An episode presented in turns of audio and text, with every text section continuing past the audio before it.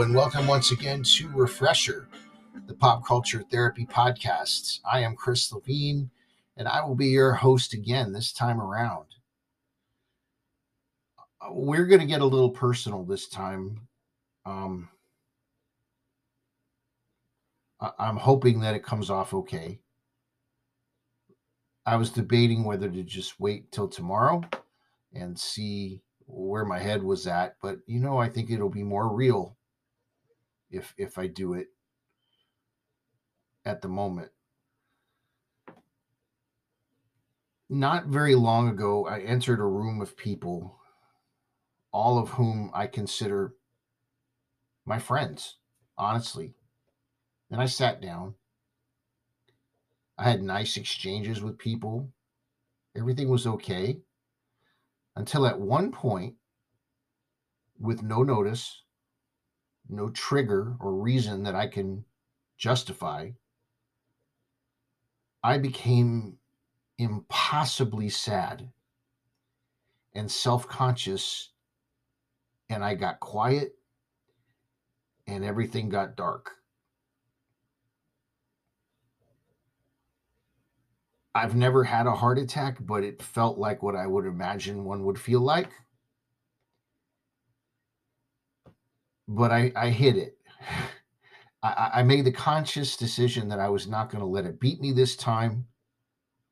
And I pushed through. Uh, but it felt like I was a flower planted in the ground that a tornado just circled through. Yeah, I stayed rooted, but a tornado just circled through me. During that time, my brain was everywhere it, it could go, mostly negatively. I became ultra conscious of my weight. I became overly concerned about the clothes I was wearing. I don't mean it in a vain way. I just felt like everything was wrong. My hair was wrong. I looked wrong. And the worst part, I have a wife and a son who's there too. And I felt like a total embarrassment to them and to myself. I wanted to cry. I wanted to scream. But I faked it. And again, I got through it. I had what psychoanalysts would call a panic attack. Now, I hadn't had one in a very long time, but it's not my first rodeo to these things. It's just, it's been a while. When these happen, I can't describe the overwhelming feeling of worthlessness that, that takes a hold and pulls me under the water of my happiness with one strong jerk at a time, like a shark taking its time to pull me under, each bite more painful than the last. Anyway, I got home. I told my family good night really early and documented this because I thought maybe if I could share it, maybe it'll help somebody. Maybe it'll help me. C- can you relate to this? If not, God bless you. If so, God bless you. The thoughts that whisper unsweet nothings in my ears that tell me I'm useless and a failure can't always be brushed aside. Sometimes it feels like they're epoxied to my shoulders and they just won't shut up. They gnaw at me. They remind me of the things that I've done wrong, tease me about the things I still need to do and how I'm probably going to do those wrong and fail at those too. It's exhausting. When I say the voices, I feel like a crazy person, but I can't make them stop. And, and the thing is, I know I'm not alone in this. In fact, the Mayo Clinic tells us that research suggests that our body's natural fight or flight response to danger is involved in panic attacks. It uses an example. If a grizzly bear came after you, your body would react instinctively. Your heart rate and breathing would speed up as your body prepared for a life threatening situation. You know, many of the same reactions occur when you get a panic attack because it's just as real. But there is a difference. Here's the thing at least in my case, there's no bear, there's no trigger. It's unknown why a panic attack occurs when there's no obvious danger present. You know, I like it when movies and televisions, their shows put spins on things to make people think. Um, I especially like it when comedies do this because you don't expect it from a comedy. Think, for example, about the show Parks and Recreation. Now, this show had a very unique style of representing depression. It was a comedy, but they represented depression often through the most notoriously happy character on the show, who was Chris Traeger, played by Rob Lowe. This character would spiral into depressive episodes out of nowhere within minutes. I always liked that because this kind of character is essential to show that depression it doesn't have to be the sad sack that's depressed it doesn't have to visibly be on somebody's face. They can hit hard, even the most chiseled person and the most physically fit and generally most outwardly happy person in the room. And it comes out of nowhere.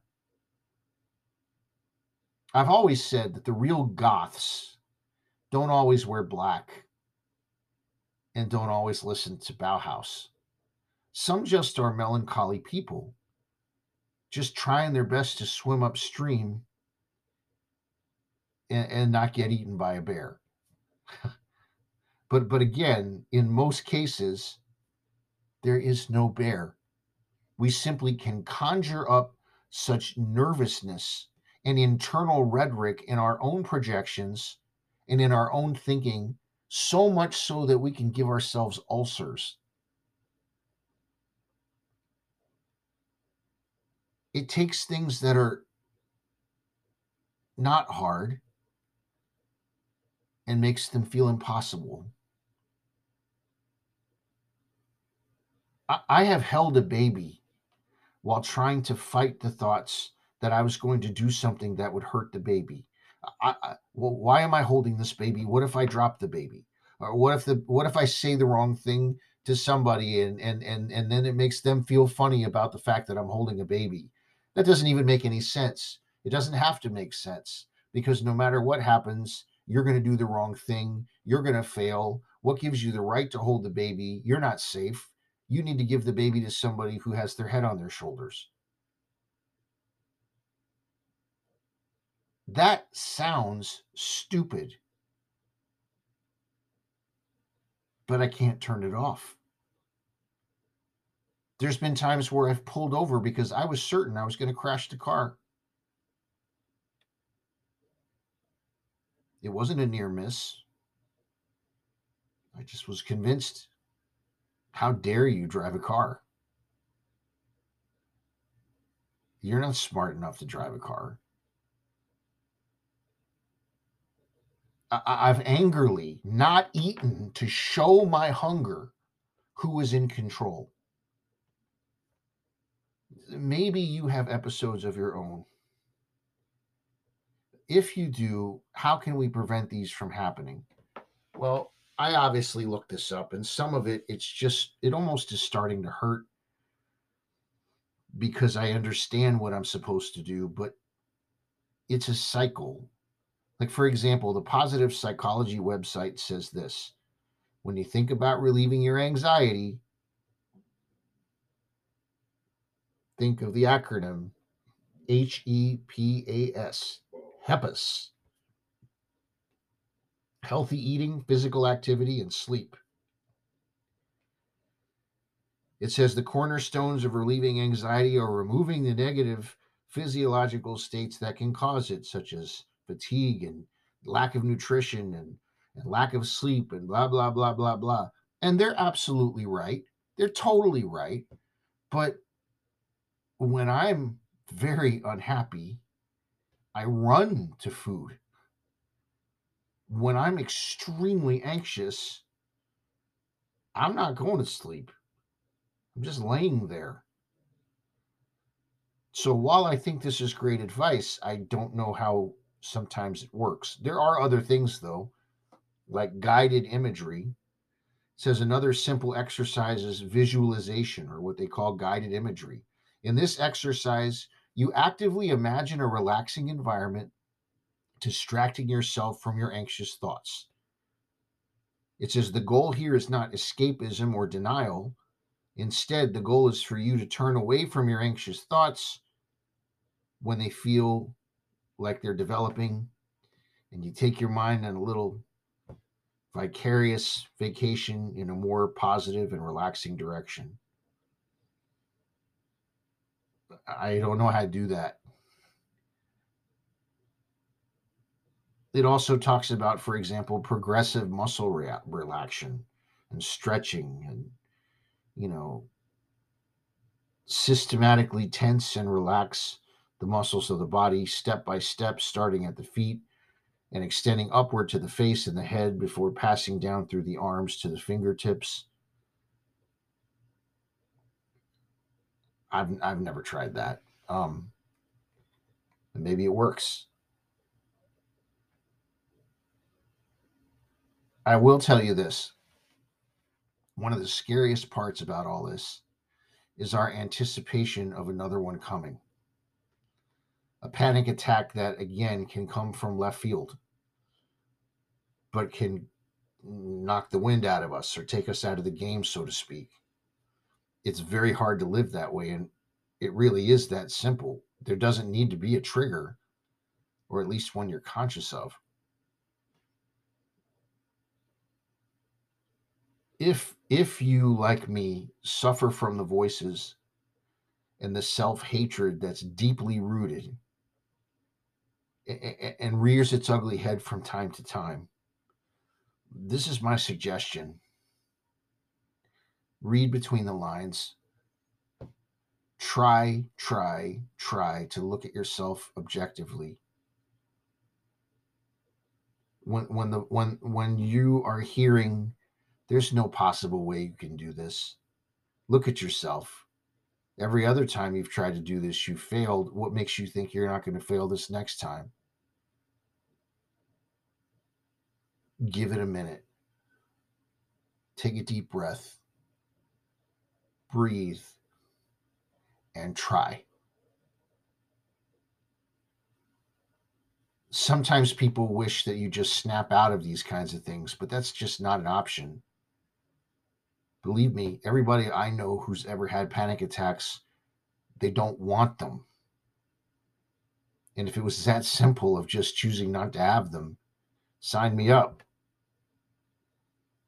But the option that we do have is fighting.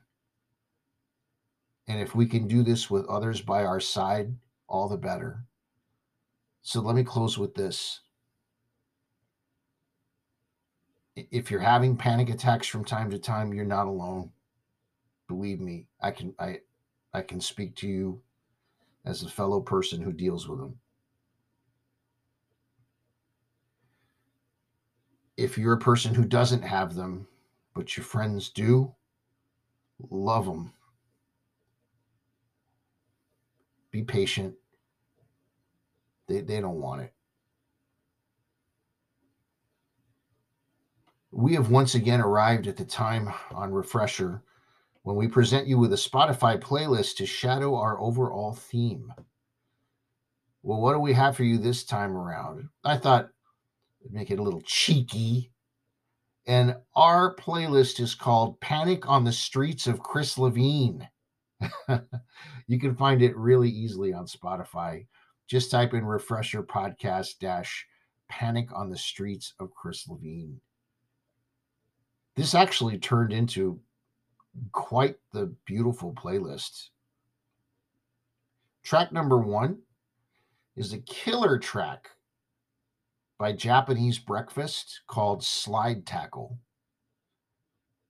Number two, Portishead with Sour Times. Number three, the dreamlike track called Heaven or Las Vegas by Cocteau Twins. Because, you know, Heaven or Las Vegas, ultimately it's one or the other. Number four, The Flaming Lips with Feeling Yourself Disintegrate. Number five, the incredible Charlie Parker with Out of Nowhere. Number six, a rare track by The Doors called Who Scared You? Number seven is Cold Sweat by Thin Lizzy. Number eight is Sonic Youth with the song Stones from their Sonic Nurse record.